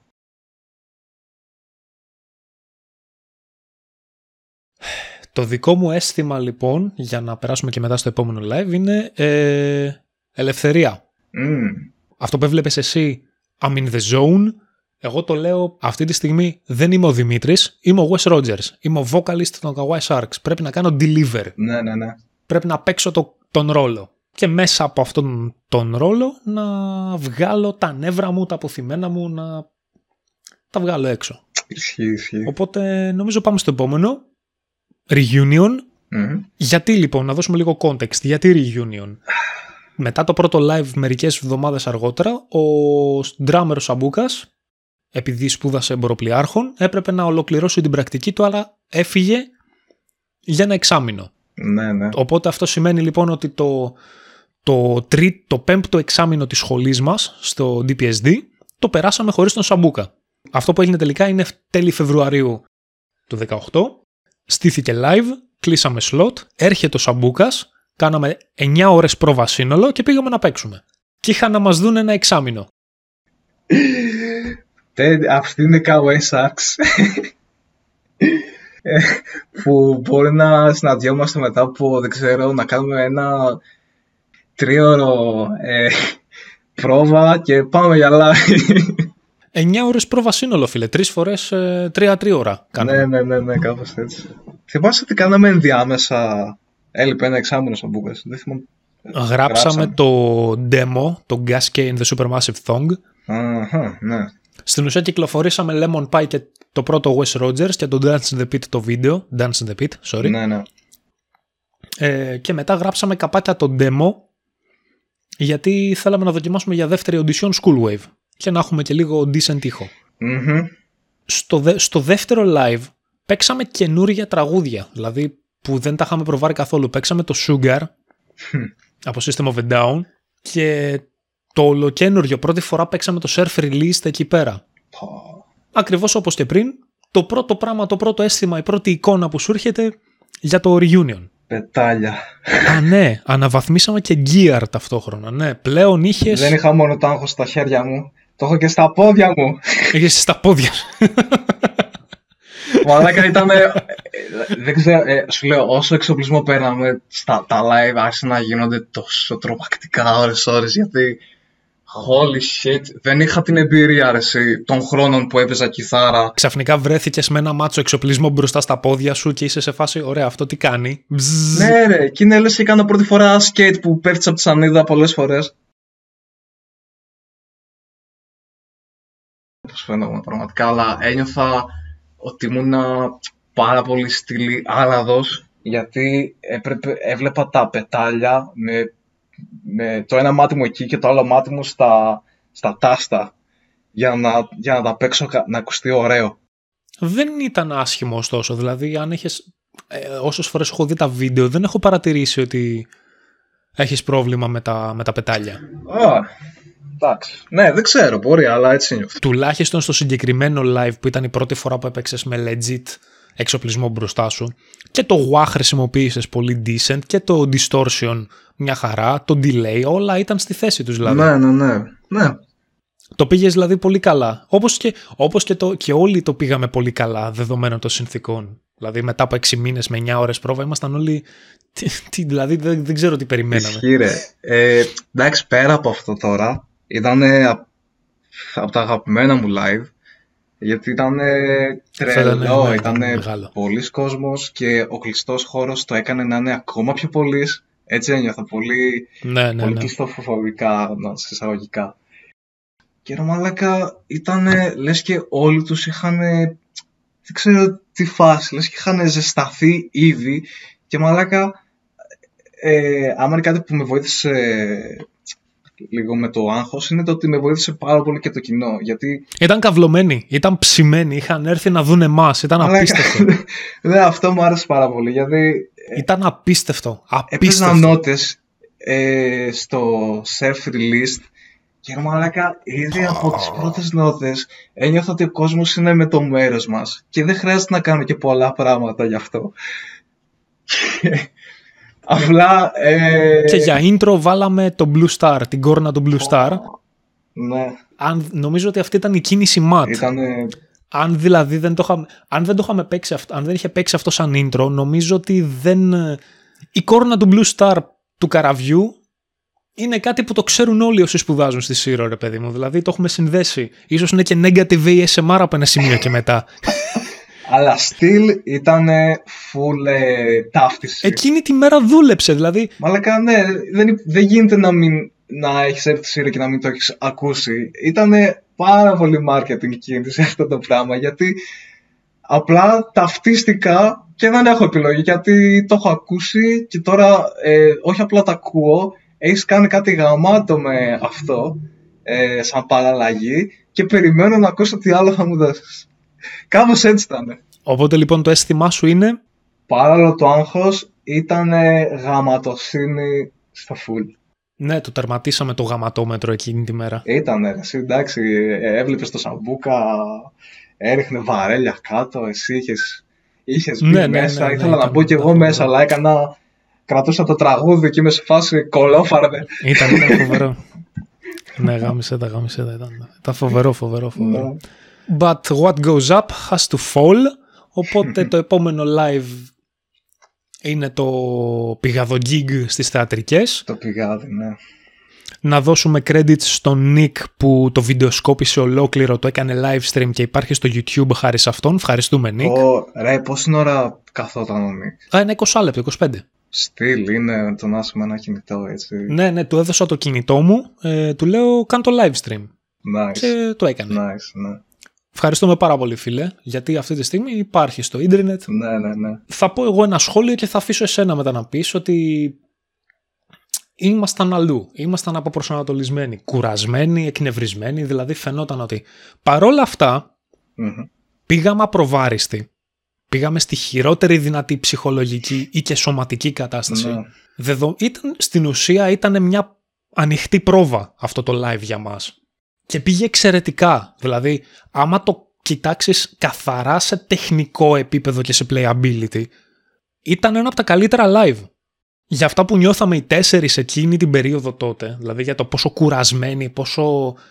Δεν ξέρω γιατί νιώθαμε όλοι. Ήταν απίστευτο το ότι και οι τέσσερις νιώθαμε έτσι, ότι ήμασταν όλοι σκουπίδια. Ναι, ρε. Είτε φυσικά, είτε σωματικά, είτε ψυχολογικά. Ήμασταν, ήταν απίστευτο. Ναι, ρε, ένιωθα λίγο γιατί να το κάνουμε, ξέρω αυτό το πράγμα. Ναι, ναι, ναι. Ήταν, ήταν, ναι, είχαμε, ήμασταν όλοι απεσιόδοξοι, παρόλο που το κάναμε, ας πούμε. Και δεν θυμάμαι και μετά, να πω την αλήθεια, πώς ένιωθα. Νομίζω και μετά δεν ένιωθα και τρελά πάλι. Πάλι ένα κενό. Αυτό, αυτό, αυτό, αυτό. αυτό δηλαδή αυτό. ένα so what. Οπότε λοιπόν μετά Οκτώβριο του 18 πάμε να αλλάξουμε λίγο το γουρι με την πρόσκληση του Αρχοντούλη στο New Metal Made Me Do It Fest. Τα απαραίτητα credits προφανώς. Ευχαριστούμε Countdown για την πρόσκληση. Ευχαριστούμε Underground Music Studios για φιλοξενία, τις μπάντες που παίξανε. Ναι, άλλη εμπειρία γι' αυτή. Εκεί ήταν λίγο περίεργα γιατί τα δικά μου αισθήματα ας πούμε, εκεί ήταν... Δεν ξέρω όταν θα βγει αυτό το βίντεο θα κλείνουν τρία χρόνια από εκείνο το live, έτσι. Ναι, είναι, είναι λίγο δύσκολο και εγώ προσπαθώ να σκεφτώ διάφορα. Γιατί έχουν περάσει πράγματα. Ναι, και έχουμε, ηρεμί, έχουμε αλλάξει, έχουμε ηρεμήσει σαν άνθρωποι. Απλά σε εκείνη τη στιγμή θυμάμαι ότι είχα φάει λίγο μια ξενέρα με το μέρος, γιατί δεν ήταν και το ιδανικότερο για ένα τέτοιο σκηνικό. Ναι, ήταν. Όχι ότι έφταιγε ο Αρχοντούλης ή κάποιος τέτοιος γι' αυτό, αλλά εντάξει, ξέρεις, δηλαδή ίσως και εμείς πήγαμε λίγο σε φάση που πάμε να τους γαμίσουμε κάτι τέτοιο. Ναι, υπήρχε ένα hype. Πέρα από τα τεχνικά προβλήματα που εκεί βιώσαμε. Μόνο τεχνικά προβλήματα, δηλαδή. Ε, ναι, εκεί, εκεί αποφάσισαν οι κιθάρες να σε φάση alright, I'm out. Με αποσυντώνησε πάρα πολύ αυτό το πράγμα, ρε φίλε. Ο κακομοίρης ο Σαμπούκας εντωμεταξύ το βλέπω στα βίντεο που να λέει στον ηχολήπτη από μπροστά ανέβασε την κιθάρα του Τζίμι, δεν την ακούω καθόλου. Αλλά δεν έφταιγε ο καημένος ηχολήπτης. Η κιθάρα μου απλά είχε πεθάνει και δεν δούλευε. Και είδες σε φάση. ε, δεν ξέρω, πραγματικά πάθαμε ερωτική απογοήτευση από τον ε, εξοπλισμό. Δηλαδή, ε, ήμασταν κι εμείς, δεν ξέρω πόσο προετοιμασμένοι ήμασταν, γιατί τώρα δεν θυμάμαι βασικά. Κάποια πράγματα τα βγάλαμε καλά, κάποια άλλα τα σκοτώσαμε. Ε... Κοίτα, ο Ιπποκράτης, ο Ιπποκράτης πάντως έχει να λέει Όσες φορές έχω μιλήσει μαζί του και το έχει πει και στην συνέντευξη στην underground σκηνή ότι έχει πει ότι πιστεύει ότι η αντιμετώπιση μας ήταν εξαιρετική. Δηλαδή, μέσα σε πέντε λεπτά είχαμε αλλάξει κιθάρα και την κουρδίσαμε και ήμασταν έτοιμοι. Και πιστεύει δηλαδή ότι άλλοι θα, το είχαν, θα είχαν πακετώσει ολόκληρο live. Οπότε ευχαριστούμε Ιπποκράτη για τα καλά σου λόγια. ναι. Υπάρχει καταγεγραμμένο αυτό. Άμα το δεις και στο DVD και στη συνέντευξη, το λέει. Ναι, νομίζω, ναι. Και είμαι σε φάση. Thanks, man. Δηλαδή είναι αυτό που ε, ενισχύει ακόμα περισσότερο το επιχείρημά σου ότι αυτό. Ο, ο Σαμπούκας είναι ένα drinking buddy ρε παιδί μου. δηλαδή και ο Ιπποκράτης είναι αυτός ο, ο σταρχίδια μου τύπος που όμως θα σου δώσει και την καλή συμβουλή. Και είναι πολύ γαμάτο αυτό. Δηλαδή ο καθένας έχει να σου δώσει κάτι σαν άνθρωπος πρώτα απ' όλα. Ναι, είμαστε χαρακτήρες και φαίνεται. Όσον αφορά τα αισθήματά σου για το live το, στην Αθήνα. Καταρχάς εντάξει, μ' άρεσε που ήρθαν άτομα, ας πούμε. Α, ναι, ναι, ξέχασα να το αναφέρω αυτό. Ότι μαλάκα, μετά από μας φύγαν όλοι. Για μας έρχονται, αγάπη μου. από τη μία με έκανε. Όχι, δεν έχει από τη μία από την άλλη. Με στεναχώρησε, δεν θα πω ψέματα. Δηλαδή, ρε μαλάκες, εντάξει, αφού ήρθατε που ήρθατε και πληρώσατε είσοδο, καθίστε να δείτε. Δηλαδή, πιείτε μια μπυρίτσα, ξέρω εγώ, για το διάλειμμα μέχρι να στηθούν και πηγαίνετε δείτε show. Ναι, δεν ξέρω τι έγινε αυτό. Ήταν, ήταν κάπως ήταν κάπως σάντα αυτό. Δεν, δηλαδή, όταν δεν ήθελα να γίνει έτσι. Θα μου πεις, εγώ το καθορίζω αυτό; Όχι. Δεν είναι δηλαδή ότι είπα στο μικρόφωνο, σας ευχαριστούμε, γεια σας, φύγετε. Θέλω να πιστεύω. Όχι, είναι για κρίμα για τη φάση, γιατί εντάξει δεν είναι, είμαστε εμείς, είμαστε όλοι οι μουσικοί που κάνουμε φάση και... Ήταν ωραίες μπάντες, ρε παιδί μου. Παίξαν ωραία. Ναι, μια χαρά ήταν. Οφείλω να πω ότι έχω μετανιώσει που δεν είδα ολόκληρα τα σετ τα υπόλοιπα λόγω της κούρασής μου και λόγω της απογοήτευσής μου γιατί και το δικό μου mindset ήταν αλλού. Είχα άλλα πράγματα στο κεφάλι μου. Ναι. Ε, οπότε να ζητήσω και ένα συγγνώμη σε αυτή τη φάση. Συγγνώμη παιδιά που δεν σας είδα εντελώς. Και ναι, κάνω ένα σχολιάκι για, τα, για το live αυτό. Αυτό ναι, μ' άρεσε που ήρθαν ε, παιδιά από τη Σύρο και μας ε, είδανε. Ευχαριστούμε παιδιά. Και έδιναν, δηλαδή ε, ε ένιωθα ενέργεια καθώς ε, παίζαμε ας πούμε ότι υποστηρίζουν. Ήταν, ήταν ωραίο σετάκι, ρε παιδί μου. πιστεύω δηλαδή όταν δεν είχαν σκάσει οι τεχνικές παπαριές, θα ήταν πολύ δυνατό σετάκι. Σίγουρα, ρε, γιατί εντάξει. Μα, εμένα προσωπικά μου άγχωσε. Βασικά Ξεκινήσαμε δυνατά, δηλαδή ναι. μπήκαμε με φόρα. Δεν ήταν ότι παίξαμε άσχημα ή κάτι τέτοιο. Απλά όταν έγινε η παπαριά, ξενερώσαμε όλοι και είμαστε σε φάση εντάξει, άντε να το βγάλουμε τώρα να τελειώνουμε. Ναι, ήταν κάπως Παίζει στην ψυχολογία αυτό το πράγμα το τεχνικό. Ε, ναι ρε, όταν ε, δεν ακούω ας πούμε την κιθάρα σου, εγώ να έχω αλλάξει κιθάρα και τα τάστα να είναι διαφορετικά ε, από αυτά που έχω συνηθίσει να παίζω ας πούμε και... Ε ρε φίλε, είναι διαφορετικό ρε, εντάξει. Ε, άρχισε να πήκαμε δυνατά, αλλά μετά σιγά σιγά άρχισε να πέφτει σε διάφορα κομμάτια. Και μετά από αυτό λοιπόν ήρθε το αναπόφευκτο σπάσιμο γιατί ο Σαμπούκας τέλειωσε σχολή και εγώ ξενίκιασα και μετά ήρθε αυτή η κατάρα που λέγεται COVID. Το Marble Rock, το τελευταίο live που στην ουσία ήμασταν headliners στο πανεπιστήμιό μας. Ναι, ναι. Ας ξεκινήσουμε από τα διαδικαστικά. Παίξαμε με δικό μας gear, το οποίο εντάξει ήταν λίγο ένα bonus γιατί έριξε λίγο τα έξοδα. Ναι, σίγουρα και αυτό. Full production, όλα τα stage props, κούνελος, μπούκοτο και αυτά και το mic stand. Ανανεωμένο set με, καινο... με ολοκένουργια τραγούδια ε, για μένα, από μουσικής άποψης παίζει να είναι και το καλύτερο live που κάναμε.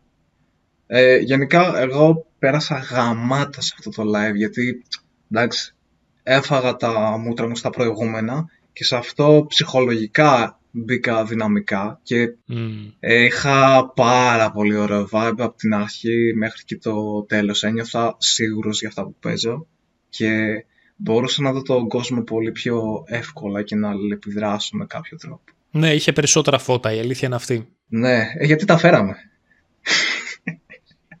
Ήταν καλό σετ. Δηλαδή πιστεύω ότι εξελίχθηκε πολύ ωραία. Είχε ωραίες δυναμικές, είχε ωραία ροή. ήταν το πιο ενδιαφέρον set. Δηλαδή μετά το πρώτο live που είναι το αναγνωριστικό, πώς να κλείσεις. Να κλείσεις με κάτι να σε θυμούνται, ξέρω εγώ. Πλοκάμι του Καρχαρία, ξέρω εγώ. Που κάναμε cover. Ναι, ναι, ναι. Ωραία πραγματάκια. Και αν δεν κάνω λάθος, σε εκείνο το live ήταν που μου είχες πει και μια ιστορία με σένα όταν τελείωσε το live. Ναι, ρε, εσύ, όταν τελείωσε το live πήγα να, πήγα να μαζέψω τέλος πάντων την κιθάρα μου γιατί την είχα ξεχάσει. Ήθελα, όταν τελείωσε το live να πω σε ένα ήσυχο μέρος γιατί άκουγα, βασικά δεν άκουγα, ήταν το αίσθημα που δεν ακούς, ε, με την παρέα να πάμε να αλλάξουμε κάπου ήσυχα να τα πούμε. Ναι, ναι, ναι, το ξέρω. Και πάω να πάρω τέλος πάντων την κιθάρα που πάνω και με βλέπει, με βλέπει μια τύψα, δεν θυμάμαι πώς, το, δεν θυμάμαι πώς σε λένε ρε. Νομίζω, νομίζω ήταν η Μαρία, κάπως έτσι λέγεται. Και ρε φίλε, δεν ξέρω, εγώ ήμουν σε φάση στην πούτσα να πάρω την κιθάρα, αλλά με πιάνει τύπησα με τα δύο της χέρια την παλάμη μου και άρχισε να μου λέει για το πόσο τη συγκίνησε το πώς έπαιζα ας πούμε και αλλά ε, ήταν πάρα πολύ δυνατός ο τρόπος που μου έδειχνε τα συναισθήματά της. Ακόμα και άμα ήμουν, δεν ήμουν σε φάση να... Να απαντήσεις, να το επεξεργαστείς αυτό που ακούς, ξέρω εγώ. Ναι, γιατί φαντάσου λες και πας να πάρεις κάτι από το ψυγείο, κάτι τόσο μηδαμινό, και να ενδιάμεσα να σου πείτε ένας άνθρωπος ο οποίος σου λέει σε ενδυναμώνει τόσο πολύ συναισθηματικά και είχα μείνει μαλάκας, δεν ξέρω τι να πω. Οπότε έδωσα μια αγκαλιά και ένα ευχαριστώ και πήρα την κιθάρα και πήγα σπίτι νομίζω. Πάλι μετά από αυτό το live, όσο γαμάτα και να ένιωθα, μαλάκα την επόμενη μέρα ένιωθα ένα τίποτα. Α, ναι, θυμάμαι που το έλεγες Ένα ότι τίποτα. εσένα σου έσκασε την επόμενη μέρα το γεγονός ότι οκ, τέλειωσε αυτό. Ναι, γιατί ρε εσύ, για να κάνουμε αυτό το live, κάναμε πρόβες σπίτι μου και όλοι μας κάτι αφήναμε από τη σχολή για να το κάνουμε. Και ρε φίλε, όταν τελείωσε το live, απλά υπήρχε μια ησυχία σπίτι μου όταν γύρισα και όλες οι μαζεμένες υποχρεώσεις που δεν είχα κάνει γιατί ε, κάναμε πρόβες και μαλάκα ένιωσα ένα τίποτα, λες και δεν σημαίνει τίποτα άλλο αυτό που έγινε. Και είμαι σε φάση μαλάκα Ναι, κατάλαβα. ναι, σαν εκείνη τη νύχτα, επειδή έγινε κάτι τόσο γαμάτο, να μου έγινε μια προσδοκία μέσα μου για το τι έκανα και εφόσον το έκανα τι είμαι. Κάτι που διαλύθηκε μετά στο reality, ας πούμε. That hits hard. Ναι, με προβλημάτισε πάρα πολύ, γιατί ρε φίλε, έγινε κάτι τόσο γαμάτο και γιατί νιώθω κενός. Δηλαδή, άμα δεν έχει αυτό νόημα, τι έχει γενικά νόημα. Με γάμισε αυτή η σκέψη. Κατάλαβα τι λες. Ναι. Το θέμα είναι ότι βρισκόμαστε σε αυτό το σημείο τώρα. Όταν δημοσιευθεί αυτό το podcast ελπίζω να μην είμαστε, να μπορούμε να δημιουργήσουμε ξανά. Ξέρω εγώ. Ναι, μακάρι, μακάρι. Και από εδώ εντάξει ό,τι γίνεται. Λοιπόν, ήρθε η ώρα να περάσουμε στο τελευταίο segment. Εδώ είναι που σε ρωτάω το βίντεο με τον Στάθη, το έχεις δει; Ε, ναι, δεν το έχω δει και είναι πολύ καλή δουλειά. Μπράβο και σε σένα και στο Στάθη. Θα κάνουμε λοιπόν το ίδιο πράγμα με σένα. Anthony Fantano, The Internet's Busiest Music Nerd. Έχεις δει; Πάρα πολύ λίγο. Ε, περισσότερο από εσένα τον έχω ακούσει, φαντάσου. Ωραία. Λοιπόν, να σε ενημερώσω λοιπόν τι παίζει. Έχει μια σειρά που λέγεται Let's Argue. Ναι, ναι, ναι. Στην ουσία τους στέλνουν ε, tweets, ε, μηνύματα στο Instagram και αυτά με διάφορες απόψεις, οι οποίες είναι controversial, hot takes, γενικώς τέτοιου τύπου. Αντικρουόμενες, ρε παιδί μου, δηλαδή ζόρικα πράγματα. Οκ. Και τα απαντάει αυτός σε βίντεο. Στην ουσία κλέβουμε content. Τέλεια. Νιώθω περήφανος. Και επίσης, όπως λέω κάθε φορά, παιδιά όχι, δεν τα έχουμε διαλέξει από πριν. Είναι εντελώς τυχαία η επιλογή. ναι, όντως. Λοιπόν, το πρώτο take αναγκαστικά πρέπει να σου πω πάλι μια ιστορία που στην ουσία εκτός από τη σειρά Let's Argue έχει και μια σειρά που λέγεται Let's Agree.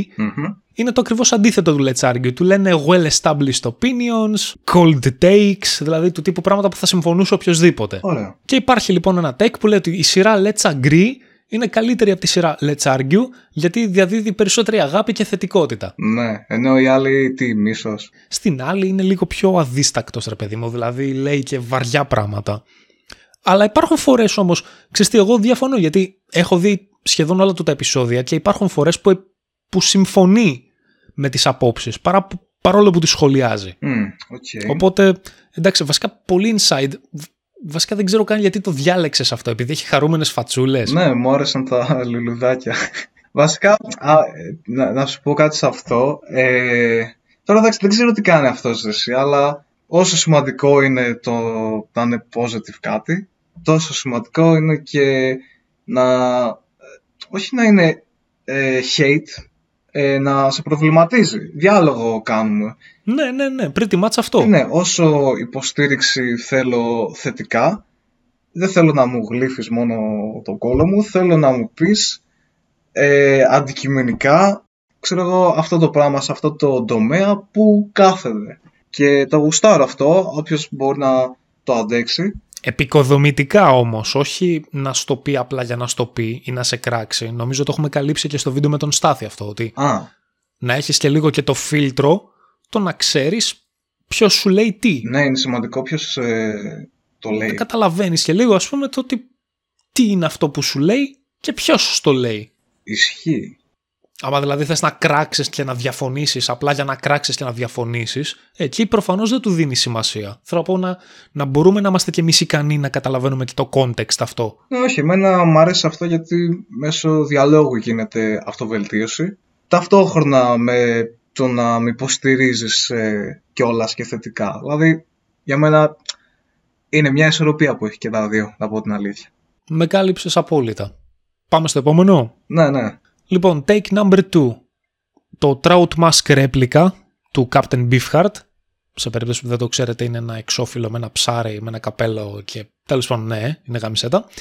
Είναι δημοφιλές μόνο γιατί μέρη όπως ας πούμε το subreddit MU το overhypeάρουν. Ένα context εδώ, αυτό το album βγήκε το 1970 περίπου. What? Ναι, είναι παλιό album γενικά. Και αυτό που γίνεται είναι ότι αν το ακούσει κανείς δεν μπορεί να αντέξει να το ακούσει για πάνω από 2-3 λεπτά ας πούμε. Και πολλά λέω. Δεν είναι άτσαλα ηχογραφημένο, απλά υπάρχουν πολλοί ρυθμοί και ίσως δεν δείχνουν ατέριαστη μεταξύ τους. Στην εποχή που βγήκε θεωρήθηκε απαίσιο, για κάποιο λόγο όμως μετατράπηκε σε ένα cult διαμάντι. Οπότε αυτός λέει ότι το έχουν παραχαϊπάρει στο, sub- σε subreddits. Οκ. Και είναι και μια ώρα το γαμημένο και βάλε. Αυτό που έχω να πω για το συγκεκριμένο είναι ότι το πώς εξελίσσονται ας πούμε, τα πράγματα. Δηλαδή, από εκεί που θεωρούνται ας πούμε, το χειρότερο πράγμα που έχει βγει στη μουσική, κατέληξε να μετατρέπεται σε ένα avant-garde ε, cult διαμαντάκι. Βέβαια, αυτό έγινε μέσα σε 40 χρόνια, 50, αλλά θέλω να πω, στυλ. Πώς αλλάζει αυτό το πράγμα; Απίστευτο φαινόμενο. Ε, τώρα, δεν ξέρω, το χαϊπάρουν με τι τρόπο δηλαδή; Το χαϊπάρουν με την έννοια ότι πω πω τι αριστούργημα είναι αυτό και δεν καταλαβαίνετε τους πολλαπλούς ρυθμούς και δεν καταλαβαίνετε το πόσο ψαγμένο είναι και και και και και. Οκ. Δηλαδή ότι κατέληξε να γίνεται τόσο δημοφιλές επειδή υπήρχαν δύο-τρεις που το υποστηρίζανε ένθερμα σε Reddit. Ανοίγει μεγάλη κουβέντα αυτό γενικά, δηλαδή κυρίως Ναι, ανοίγει πάρα πολύ μεγάλη κουβέντα. Τώρα δεν ξέρω, δεν θα πω άμα είναι μουσική ή όχι, δεν με ενδιαφέρει. Γιατί ήχος καταλήγει να είναι, ούτως ή άλλως, ο οποίος μου βγάζει κάποια συναισθήματα. Και δεν ξέρω κατά πόσο ταιριάζει αυτό με το χαρακτήρα μου, αλλά έχει κάτι που μου αρέσει εκεί μέσα, που θα έλεγα, να, να πω την αλήθεια. Βασικά, είναι πάρα πολύ εύκολο να κάνεις κάτι καινοτόμο, μόνο καινοτόμο, έτσι. Όπως είναι πάρα πολύ εύκολο να κάνεις κάτι μόνο ποιοτικό, αλλά όχι καινοτόμο. Το πιο δύσκολο πράγμα είναι να κάνεις κάτι ποιοτικό και καινοτόμο. Τώρα, αυτό έχει, κα- έχει, έχει μια ποιότητα, αλλά με πάει πιο πολύ στην καινοτομία. Δηλαδή, έχει ένα randomness πολύ χαο... χαοτικό. Θα το έλεγα ένα οργανωμένο χάος, εν πάση περιπτώσει. Γιατί pretty much αυτό είναι, ναι. μου ακούγεται στο αυτή ότι έχει κάποια, κάποια οργάνωση εκεί μέσα, ότι νιώθω κιόλας ότι υπάρχει, απλά δεν την έχω συνηθίσει καθόλου. Δεν μου δίνει το αίσθημα ότι περιμένω κάτι ε, και μου το δίνει. Με έχει, νιώθω μια ανασφάλεια.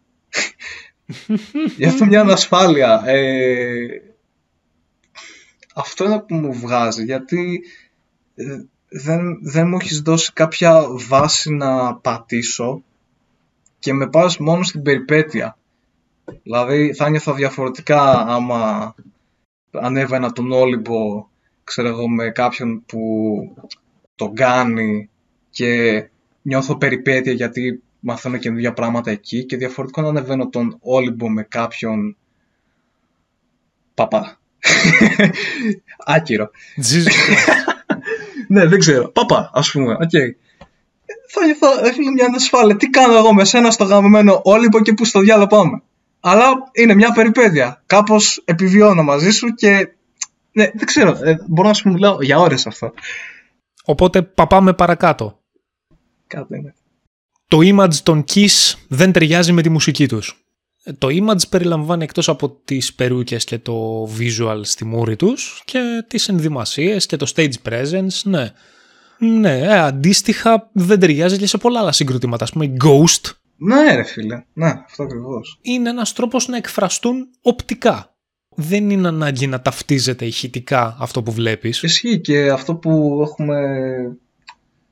Κολλάμε σε κάτι που έχουμε συνηθίσει, έχουμε στερεοτυπήσει τέλος πάντων για το τι σημαίνει μια εμφάνιση και τη βάζουμε σε ένα συγκεκριμένο τομέα και της δίνουμε και τίτλο. Ας πούμε, σατανιστές, ξέρω εγώ, τι στο διάλογο ε, έχει να κάνει με μια μουσική lovely και sweet ε, στυλ rock. Με εξαίρεση κάποιους Σουηδούς death μεταλλάδες που έχουν μπει και φυλακή.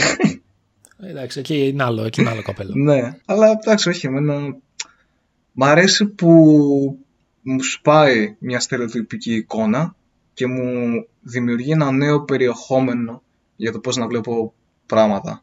Μπορώ να δω ένα σατανιστή που έλεγα πριν, να παίζει τέτοια μουσική και να πω ότι α, να, να αλλάξω το περιεχόμενο των λέξεων, να αλλάξω την, την ταμπέλα ή να αναθεωρήσω κιόλας ότι γάμα την ταμπέλα, βλέπω αυτό το σχήμα ας πούμε που έχει αυτό το χαρακτήρα. Και I accept it, γιατί το γουστάρω. Fair enough. Επόμενο take. Τα σχολεία πρέπει να μάθουν στα παιδιά να, διαθέτουν, να αξιοποιούν συγγνώμη, την αίσθηση του ρυθμού στα μαθήματα μουσικής. Beach please, δεν κάνουμε καν μαθήματα μουσικής. Αλήθεια. Δεν κάνατε. Έλα ρε, εμείς, ε, εμείς κάναμε κάτι. Ε, ρε φίλε, μια φορά τη βδομάδα. Α, καλά, εντάξει, ναι. Και μάλιστα στο γυμνάσιο, στο, στο Λίγιο, ούτε καν. Στο δημοτικό κλασικά με τις φλογέρες που μας βάζανε να μάθουμε, για κάποιο λόγο. Ναι, και, και εμείς φλογέρα.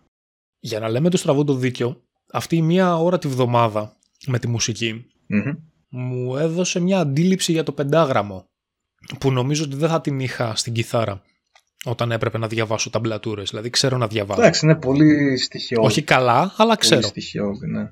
Πιστεύω οποιοδήποτε. Στο εκπαιδευτικό σύστημα ναι. στην Ελλάδα δεν υπάρχει αυτό το πράγμα, η μουσική παιδεία. Βασικά γενικώ η καλλιτεχνική παιδεία. Το, το οποίο ανοίγει άλλη συζήτηση γάμισέτα. Οπότε ναι, ναι, είναι απίστευτο. Δεν, θα έπρεπε, ναι, θα έπρεπε να διδάσκουμε τέχνες, θα έπρεπε να διδάσκουμε αυτά. Έστω και λίγο. Όχι με το στο επιφανειακό επίπεδο που ούτε καν Ισχύει. Ή Φτάνει αυτή κάποιο την προσανατολισμό, ρε παιδί μου, γιατί ξέρω εγώ, εντάξει, δεν ξέρω πόσα πράγματα μπορεί να κάνει και ένα σχολείο, γιατί δεν είναι εξειδικευμένο σε αυτά. Α, ναι, για παράδειγμα, ας πούμε, ο Σαμπούκας και Ιπποκράτης, από όσο ξέρω, τελειώσανε μουσικό σχολείο ναι, στη Ρόδο. Είναι, δεν ξέρω ε, πώς ε, λειτουργούν εκεί μέσα, ας πούμε. Θα έχουν κάποια, θα έχουν κάποια άλλη τέλος εξειδίκευση, να το πω. Βασικά, μια ιστορία μου ήρθε. Ρε φίλε, ήταν στο Λύκειο. Μας μίλαγε τώρα μια ιστορικός ε, που είχαμε.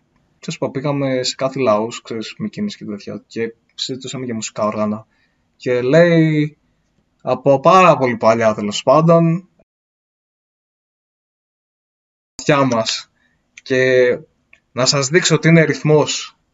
Και να βλέπεις ένα πάρτι σαν κλό χέρι ρε μαλάκα η τύπησα δεν ήξερε τι σημαίνει και απλά χτυπούσε τόσο ε, νευρικά το θρανίο και χαλιά ρε φίλε.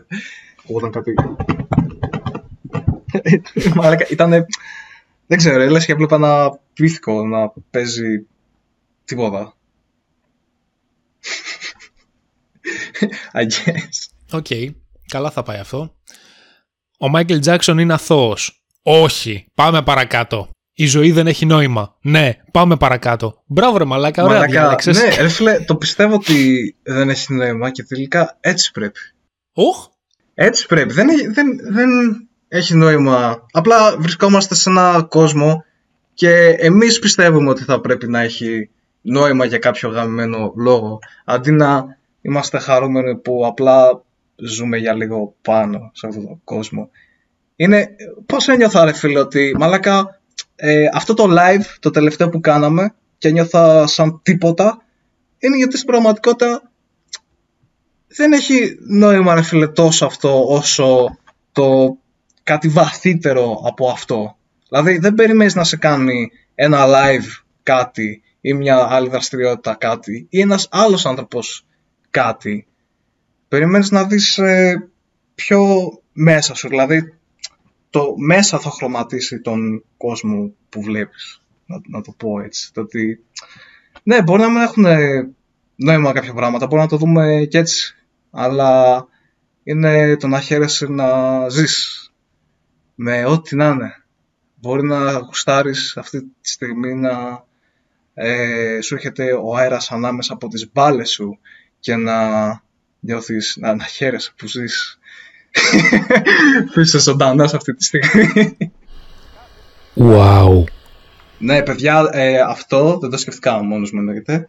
Ε, είχα κάτι, κά, κάτι τέτοια στο μυαλό μου, αλλά με βοήθησε πάρα πολύ η ταινία Soul που είδα από την Disney. Ποια ταινία Disney μιλάει για το ότι η ζωή είναι μάταιη. Μαλάκα, γι' αυτό είμαι και εγώ σε φάση what the fuck; Και γι' αυτό στην έστειλα ρε φίλε. Γιατί δεν είναι κάτι που δεν έχω συνηθίσει ας πούμε από την Disney. Είναι, δεν είναι κλισέ. Είναι κάτι Θύμησέ μου. ε, soul. Ρε, όταν την είδα και την είδα σε φάση που, ξέρεις, ήμουνα στα τέλη εξεταστικής μου και μάλακα όταν την είδα νιώσα τόσο ελαφρύς μέσα μου. Και μου έχει μείνει αυτό το σκεπτικό.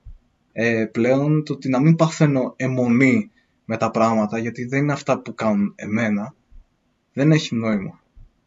Απλά το, το άμα θες νόημα είναι στο ότι ζεις ε, στον κόσμο αυτόν και τον αντιλαμβάνεσαι με τις αισθήσεις σου. Ένα χάδι μπορεί να σου αλλάξει τη διάθεση. Το ότι κοιμήθηκες πάρα πολύ μια μέρα μπορεί να σου αλλάξει τη διάθεση. Κάνω μπάνιο και είμαι σε φάση ότι μαλάκα νιώθω ότι βγήκα σαν τον ε, Νίο από την ταινία Matrix και αναγεννήθηκα έτσι φλουα. Ξέρω εγώ. Κάτι τέτοια ρε μαλάκα. Είναι, είναι ό,τι να είναι. Ο άνθρωπος είναι περίεργος.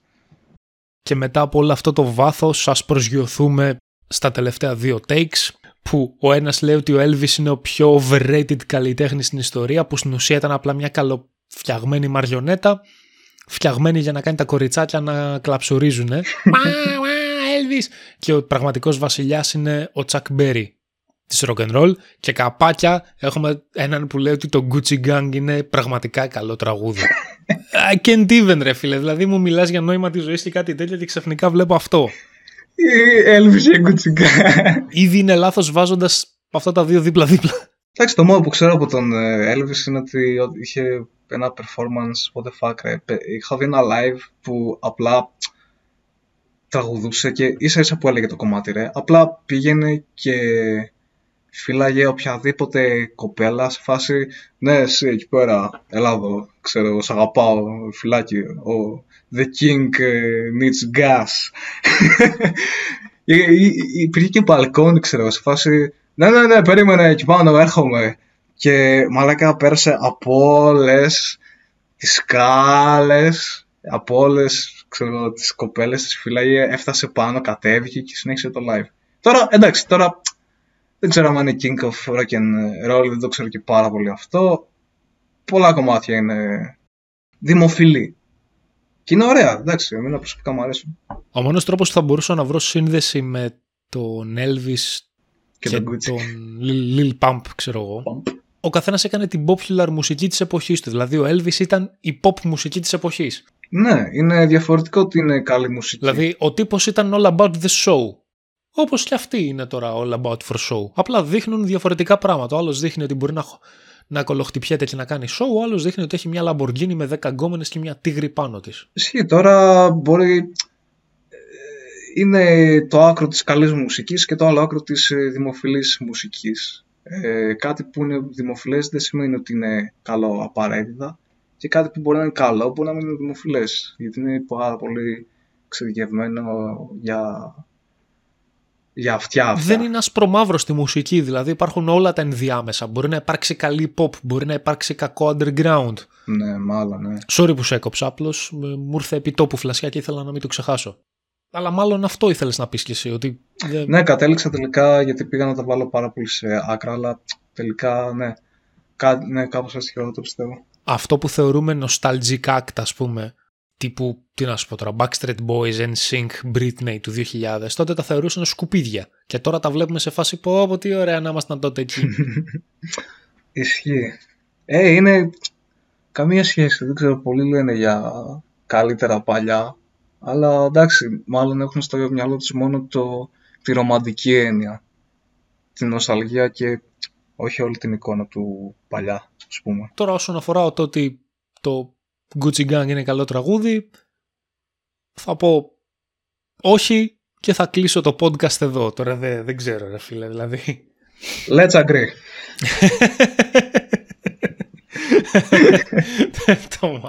μπράβο, μπράβο, έπιασες το point κατευθείαν. Ήταν υπέροχα. Δεν έχω φάει το μεταξύ. Ε, ωραία, τώρα ήρθε η ώρα λοιπόν να κλείσουμε το podcast και να πας να γεμίσεις το στομάχι σου. Να πούμε ένα τεράστιο ευχαριστώ. Να πω εγώ ένα τεράστιο ευχαριστώ, sorry, γιατί δεν είμαστε άλλοι. Εκτός αν έχω σχιζοφρένεια και είναι και κάποιος άλλος εδώ, δεν ξέρω. Ναι. ευχαριστώ για το χρόνο σου. ευχαριστώ για το input σου. Ναι ρε, thanks και εγώ για την ε, πρόσκληση. Αυτό, θες να κλείσεις εσύ, να πεις τίποτα inspirational shit ή το τι σκοπεύεις, τι πλάνα έχεις, να κάνεις κάνα teasing, κάτι τέτοιο; Κάνα teasing. Ναι, παιδί μου ότι σε φάση είπες ότι θα πιάσεις δουλίτσα, αν υπάρχει κάτι ας πούμε που θα ήθελες να τυζάρεις, ξέρω εγώ. Μπορεί να έχει βγει μέχρι τότε. Και να βγει, γενικά δεν πολύ δημοσιεύω. Βασικά δεν δημοσιεύω καθόλου σε ίντερνετ και τέτοια. Τότε θα περιμένουμε με αγωνία όλες τις δημιουργίες σου, ασποϊλάριστες, γιατί έτσι πρέπει. Ναι, έρχομαι μόνο με surprises. Fuck yeah. Οπότε ναι, ώρα για κλείσιμο. Lucky Schoolies Podcast επεισόδιο 11 έφτασε στο τέλος του. Ευχαριστούμε που το είδατε, αν το είδατε, αν αντέξατε, δεν ξέρω. Τα λέμε στο επόμενο. See ya.